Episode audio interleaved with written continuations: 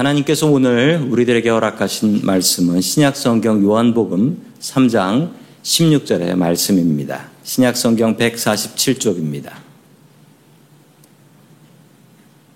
하나님이 세상을 이처럼 사랑하사 독생자를 주셨으니 이는 그를 믿는 자마다 멸망하지 않고 영생을 얻게 하려 하심이라. 아멘. 하나님께서 우리와 함께 하시며 말씀 주심을 감사드립니다. 아멘. 어느 목사님께서 여리고에 사는 사케오 설교를 하셨습니다. 옛날 옛날 여리고에 니고데모가 살고 있었어요. 니고데모는 키가 작아서 뽕나무에 올라가 예수님을 보려고 했죠. 이렇게 설교를 하다 보니 아차 사개월을 니고데모로 잘못 얘기한 걸 알았습니다. 너무나 당황한 목사님은 이 위기를 어떻게 벗어나실까요? 그러자 목사님께서 그걸 깨닫고 설교를 계속 이어가셨답니다. 그때 뽕나무 밑에 있던 사개오가 뽕나무 위에 있던 니고데모한테 얘기했습니다. 니고데모야, 거기는 네 자리가 아니고 여기가 네 자리다. 빨리 자리 바꾸자. 라고 해서 자리를 바꿨답니다. 어, 교인들은 웃음바다가 되었고요. 어느 날 밤 은밀하게 니고데모가 예수님을 찾게 됩니다. 무슨 일 때문에 니고데모는 예수님을 찾아갔을까요? 그에게는 어떤 문제와 고민들이 있었을까요? 첫 번째 하나님께서 우리들에게 주시는 말씀은 괴로울 때 주님을 바라보라, 주님을 의지하라 라는 말씀입니다. 지난 시간에 이야기를 이어갑니다. 예수님께서는 6월절에 예루살렘 성전에 올라가셨고 성전에 있는 장사판들을 뒤집어 엎으시며 이곳은 만민이 기도하는 집이다라고 선포하셨습니다. 제사장들과 종교 지도자들은 그때부터 예수를 죽여야 한다라고 생각하며 음모를 꾸미게 되었습니다. 그래서 예수님과 예수님의 제자들 그리고 따르는 이들은 모두 다 위험인물 블랙리스트에 올라가게 된 것이죠. 이 소문은 좁은 예루살렘에 모두 퍼져나가게 되었습니다. 예수라는 젊은 랍비가 성전에서 장사판을 뒤집었다라는 소문이 퍼졌고 또 대다수의 백성들은 예수님을 응원했습니다. 왜냐하면 그들도 성전이 문제가 많다라는 것을 인정하고 있었기 때문이었습니다. 바로 그때였습니다. 요한복음 3장 1절의 말씀 같이 봅니다. 시작. 그런데 바리새인 중에 니고데모라 하는 사람이 있으니 유대인의 지도자라. 아멘. 니고데모라는 사람이 예수님을 찾아왔는데 그는 먼저 바리새인이었고 그리고 유대인의 지도자다라고 간단하게 나와 있는데 영어만 봐도 a member of the Jewish ruling council이라고 합니다. 저 공의회의 이름은 우리가 알고 있는 산헤드린 공의회라는 공의회였습니다. 멤버는 71명 정도가 있었고요. 지금으로 생각하면 국회의원, 국회의원 정도가 되는 것입니다.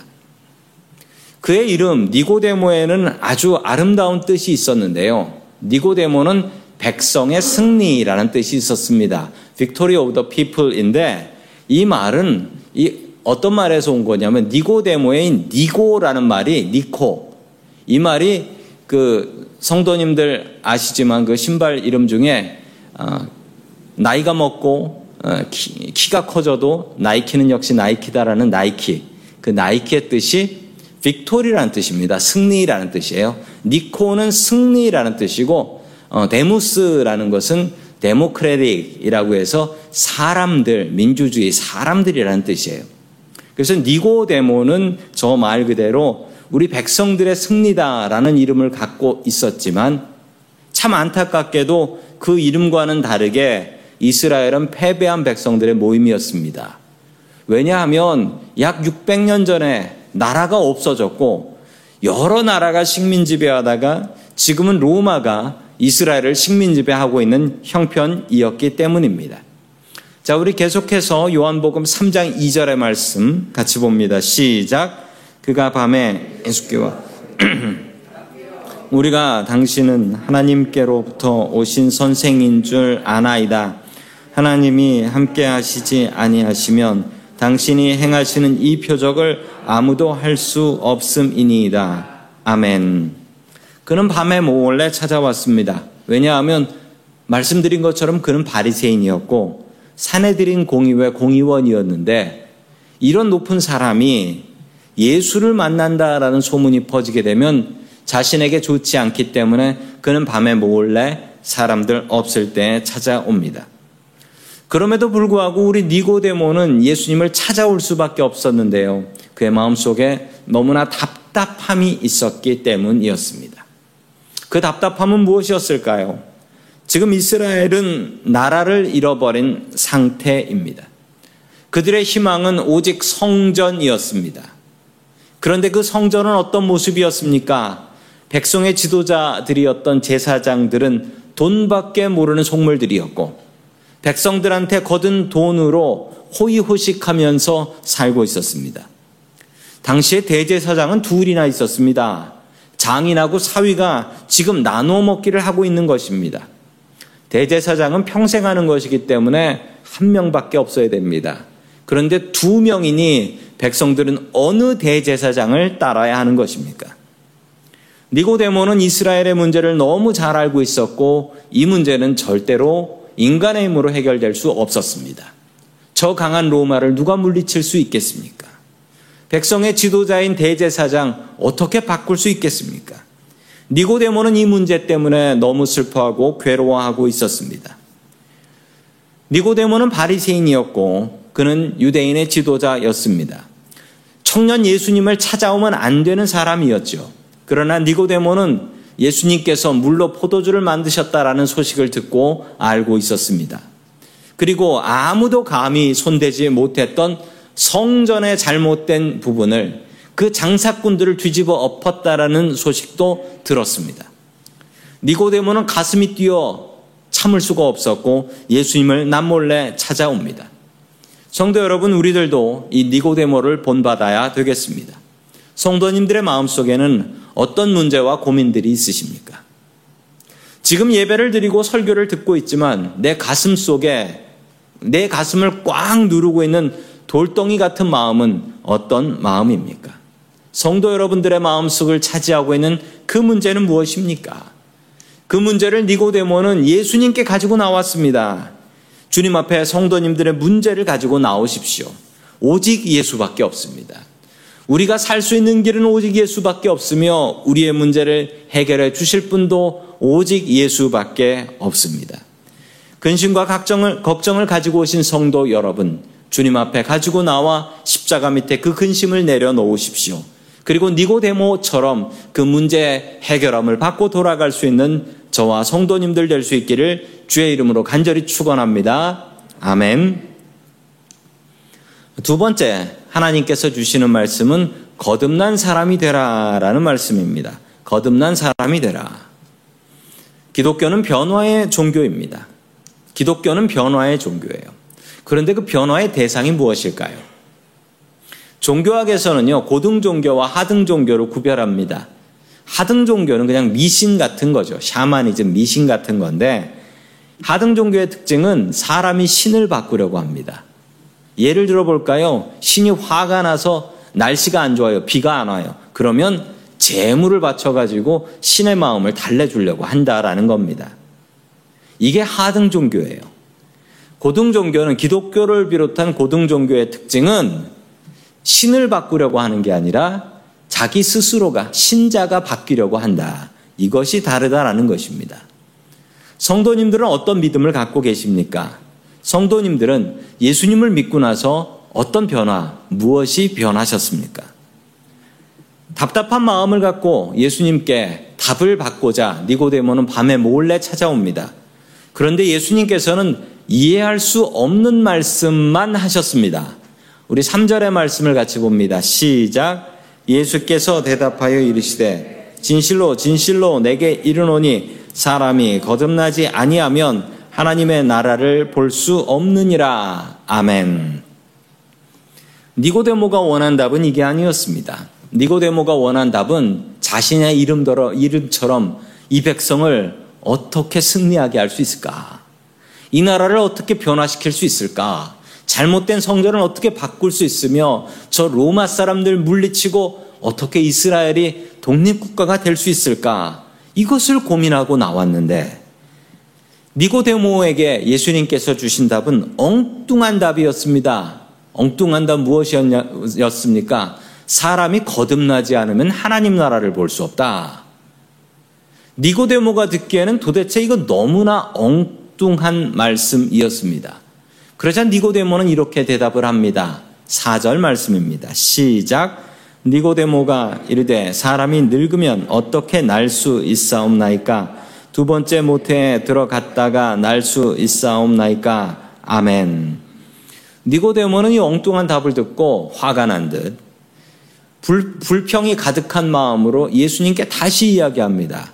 아니, 사람이 늙어서 우리가 성인인데 다시 난다라는 건 뭡니까? 어머니 뱃속에 한번 다시 들어갔다 나올까요? 라고 하며 총명스럽게 예수님께 따지듯이 묻습니다.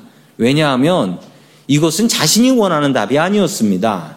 누가 거듭나는 것을 물어나 봤습니까? 그런데 갑자기 예수님께서는 거듭나는 이야기를 합니다. 니고데모의 고민을 벌써 속을 다 알고 계신 예수님께서 말이지요. 자, 5절 말씀 계속해서 봅니다. 시작. 예수께서 대답하시되 진실로 진실로 내게 이르노니 사람이 물과 성령으로 하지 아니하면 하나님의 나라에 들어갈 수 없느니라. 아멘. 그러자 예수님께서 이 말이 농담이 아닌 진심임을 다시 한번 강조하셨습니다. 어떻게? 진실로, 진실로 두 번 강조하며 말씀하셨습니다. 물과 성령으로 다시 태어나야 하나님 나라에 들어갈 수 있다라고 말씀하셨습니다. 도대체 이게 니고데모의 질문 그리고 니고데모의 고민에 대한 답이 되나요? 성도 여러분 여기서 예수님과 니고데모의 차이를 아셔야 합니다. 니고데모의 원하는 변화는 위로부터의 변화였습니다. 당신이 하나님께서 보내신 메시아가 맞습니까? 당신이 하나님께서 이 땅을 변화시키기 위해서 보내주신 그 메시아가 맞습니까? 니고데모의 질문은 그것이었습니다. 니고데모가 원한 변화는요, 위에서부터 내려오는 변화였습니다. 하나님께서 보내주신 메시아를 통해 이 나라가 독립하고 힘 있는 나라가 되고 저 썩어버린 성전이 제대로 변화되는 것. 이것이 바로 니고데모의 변화였습니다. 니고데모가 바랐던 변화는 위에서부터 내려오는 변화였습니다. 그런데 예수님의 변화는 달랐습니다. 예수님은 항상 아래로부터 변화를 가르치셨습니다. 세상을 바꾸고 싶나? 세상을 바꾸고 싶으면 너 자신부터 바꿔라. 이것이 예수님의 가르침이었습니다. 너 자신을 바꾸기 위해 너 자신을 바꿔서 세상을 바꾸게 된다라는 것이 바로 예수님께서 알려주신 아래로부터 변화였습니다. 그 변화를 시작하기 위해서는 물과 성령으로 거듭나라. 그래야 세상이 바뀔 수 있다라는 것이죠. 예수님의 방법이 옳습니다. 그러나 사탄은 우리들에게 반대의 방법을 알려줍니다. 먼저 세상을 바꾸라라고 이야기를 합니다.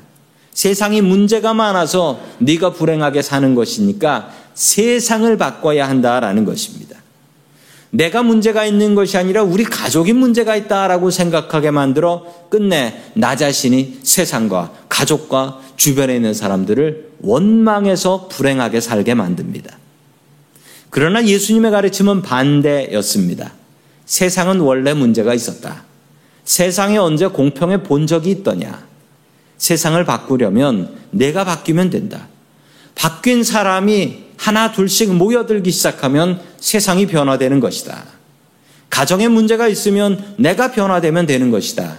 교회가 문제가 있으면 내가 바른 교인이 되면 되는 것이다. 예수님의 방법이 옳다라는 것을 저는 분명히 믿습니다. 성도님들은 거듭나셨습니까? 이 거듭남은 다른 말로 중생이라고도 합니다. 거듭남은 변화입니다. 우리가 예수를 믿고 나면 무엇인가 변화되어야 합니다. 성도님들은 무엇이 변하셨습니까? 우리는 변하지 않으려는 마음이 있습니다. 그냥 살고 싶은 대로 사는 것을 원합니다. 내가 살고 싶은 대로 사는데 하나님께서 복을 주시네? 이걸 원합니다. 대부분의 사람들은 이런 삶을 원해요. 그러나 주님께서는 거듭나라라고 명령하십니다. 물과 성령으로. 물과 성령에서 물은 세례를 말합니다. 우리가 예수 믿고 정말 교인이 되길 원하면 세례를 받게 되지요. 그때 물로 세례를 받습니다. 이 세례 받고 인생 변하시는 분들 여럿 있습니다. 그런데 세례를 받고도 이건 뭐 내가 세례 교인인가 정말 부끄럽다 변한 게 하나도 없네라는 사람들이 더 많이 있습니다. 이분들은 무엇이 문제일까요? 이분들은 성령으로 변화되셔야 되는 것입니다. 그래서 예수님께서는 물과 성령으로 변화되어야 한다. 내 힘과 내 의지로 변화되어 나 새 사람 될 거야. 나 이런 결심을 했어. 이 마음을 품으시면 3일 만에 끝이 납니다. 그런데 성도 여러분, 매일매일 주님 앞에 주님, 저는 부족합니다. 저를 지켜주시고 제가 변화될 수 있도록 도와주시옵소서. 매일매일 우리는 한계 상황을 만납니다. 내 인내심의 끝, 한계를 만나게 되지요. 그때마다 내 힘으로 이기려고 하지 마십시오. 그러면 넘어집니다. 주님 도와주십시오. 매일매일 만나는 한계 상황 속에서 성령님의 도우심을 바라십시오. 우리는 물과 성령으로 거듭나야 하는 것입니다. 거듭난 사람이 되십시오. 기독교는 변화의 종교입니다. 내가 먼저 변해서 세상을 바꾸는 것이 우리 기독교입니다. 예수님께서는 세상 탓하지 않으시고 스스로를 변화시키시어 세상을 변화시키셨습니다. 주님, 나를 거듭나게 하여 주시옵소서. 기도하고 변화되는 저와 성도님들이 될 수 있기를 주의 이름으로 간절히 축원합니다. 아멘. 세 번째 마지막으로 하나님께서 우리들에게 주시는 말씀은 믿음으로 영생을 얻으라 라는 말씀입니다. 믿음으로 영생을 얻으라. 2016년 6년 전에 영국에서 있었던 일입니다. 영국에 14살짜리 여자 소녀가 하나 있었는데 이 말기암으로 죽어가고 있었습니다. 14살 소녀는 죽어가면서 재미있는 소식 하나를 듣게 됩니다. 뉴스를 통해서 미국에 있는 냉동인간에 대한 뉴스를 들은 거예요. 냉동인간이 되면 그리고 한 그래서 200년 정도를 기다릴 수 있다면 자기 병을 언젠가는 치료할 수 있게 된다라는 뉴스를 본 것입니다. 그리고 아버지한테 얘기했습니다. 아버지, 나 미국 가서 냉동인간이 달랍니다. 라고 이야기를 하니까 아버지가 이 딸의 꿈을 들어줄 수가 없는 거예요. 왜냐하면 이렇게 해서 치료받고 살아난 사람이 아무도 없습니다. 그리고 200년 뒤에 살아났다고 생각해 보시죠. 치료를 받아야 되는데 치료비는 얼마일 것이며 그 치료비를 누가 내겠습니까? 누가 돌봐줄 수 있겠습니까? 사실 이게 좀 허황된 꿈 같습니다. 영하 196도의 액체 질소 속에서 보관이 되어 200년을 기다려야 된다고 합니다. 소녀는 아빠 나를 저 냉동 냉동 창고에 넣어서 냉동 인간이 되게 해 주세요라고 이야기를 하고 전 죽고 싶지 않다고. 근데 아버지는 야 그건 너무 위험하고 될 만한 일도 아니다라고 둘이 다퉜습니다. 그래서 이 소녀가 어떻게 했냐면 예, 아버지를 상대로 법정 소송을 했습니다. 그래서 소녀가 이겼습니다.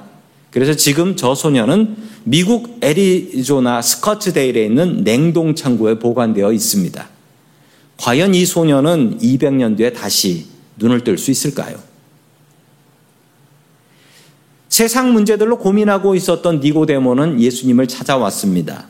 예수님께서는 니고데모에게 거듭남을 알려주셨습니다. 그리고 그 고민을 영생으로 이어가게 됩니다. 영생. 15절 말씀 우리 같이 봅니다. 시작. 이는 그를 믿는 자마다 영생을 얻게 하려 하심이니라. 아멘. 예수님께서 니고데모에게 영생을 알려주셨습니다. 세상 일로 고민하던 니고데모에게 더 높고 더 넓은 세상을 알려주셨습니다. 우리가 죽고 나면 가서 살 수 있는 천국에 대한 이야기였습니다. 사람이 죽으는 끝이 아니고 다시 살아서 영원히 살게 된다라는 영생을 알려주셨습니다. 당장 세상의 고민들로 가득한 니고데모에게 왜 이런 엉뚱한 이야기를 하셨을까요? 영생은 우리에게 완벽한 해결점 보루가 됩니다. 그래서 예수님께서는 거듭남과 영생을 알려주셨습니다. 우리가 먼저 거듭나고 그리고 영생을 하게 된다면 이 세상의 일에 목숨 걸지 않는다라는 것입니다. 더 높은 세상을 알게 된다면 이 세상의 일에 목숨 걸고 살지 않습니다. 다음 판이 있다라는 것을 알게 된다면 이 판에서 졌다라고 해서 좌절하지 않는다라는 것입니다. 그리고 세상 성경에서 가장 유명한 말씀 하나를 니고데모에게 들려주십니다. 그 말씀이 요한복음 3장 16절의 말씀입니다. 같이 읽습니다. 시작. 하나님이 세상을 이처럼 사랑하사 독생자를 주셨으니 이는 그를 믿는 자마다 멸망하지 않고 영생을 얻게 하려 하심이라. 아멘. 이 말씀 암기하는 분들도 참 많이 계실 것입니다. 이 말씀을 들었을 때 유대인들이 제일 싫어할 단어는 아마 세상을 일 것입니다. 하나님이 유대인을 이처럼 사랑하사라고 하셔야 되는데 하나님께서 세상 모든 사람을 사랑하셨다라는 것입니다. 예수님께서는 이스라엘의 구원자로 오시지 않으셨습니다. 우리의 모든 인류를 구원하기 위해서 오셨습니다. 그리고 독생자를 주셨다라고 말씀하셨습니다. 이 독생자라는 말은 성경에만 나오는 말이고 예수님께서 직접 자신을 설명할 때 말씀하신 말입니다. 독생자는 외아들이 아닙니다. 외아들인데 하나밖에 없고 더 이상 생길 수 없는 하나님의 하나밖에 없는 아들, 예수님을 독생자라고 이야기합니다. 성도 여러분, 자식이 얼마나 소중합니까? 미국 와서 고생하며 사시는 분들 중에 자식 때문에 고생하시는 분들도 참 많이 있습니다. 자식 희생시키려고 하는 부모는 별로 없어요. 그런데 성도 여러분, 우리 하나님께서는 우리를 살리기 위해서, 죄인을 살리기 위해서 자기 하나밖에 없는 아들을 죽게 하시고, 그를 통하여 영생의 길을 열어주신 줄로 믿습니다. 믿음은 믿음으로 영생을 얻게 됩니다. 그 영생의 길은 오직 믿음으로 얻을 수밖에 없습니다. 기독교는 변화의 종교입니다. 무엇이 변화해야 될까요? 제일 먼저 변해야 되는 것은요, 우리들의 믿음이 변해야 됩니다. 내가 예수 믿기 전 나는 무엇을 믿었는가? 나 자신을 믿었죠. 내 능력을 믿고 살았습니다. 그리고 세상의 지식들을 믿고 과학이라는 것을 믿고 살았습니다. 그런데 우리가 예수님을 믿게 되면 그 모든 것보다 먼저 우리 예수 그리스도를 믿고 예수를 믿으면 천국과 영생의 길이 열린다라는 것을 믿는 것입니다. 이 변화는 우리 모두에게 일어나야 하는 것입니다. 내가 정말 천국 갈 수 있을까라고 고민하시는 분들 계실 것입니다. 내가 이렇게 믿어가지고 이렇게 흔들리는 믿음 갖고 이거로 내가 천국 갈 수 있을까? 천국 갈 수 있습니다. 오늘 성경 말씀은 이렇게 이야기합니다. 독생자를 주셨으니 이는 그를 믿는 자마다 믿는 사람들은 모두 다 빠짐없이 멸망하지 않고 영생을 얻는다라고 약속하고 있습니다.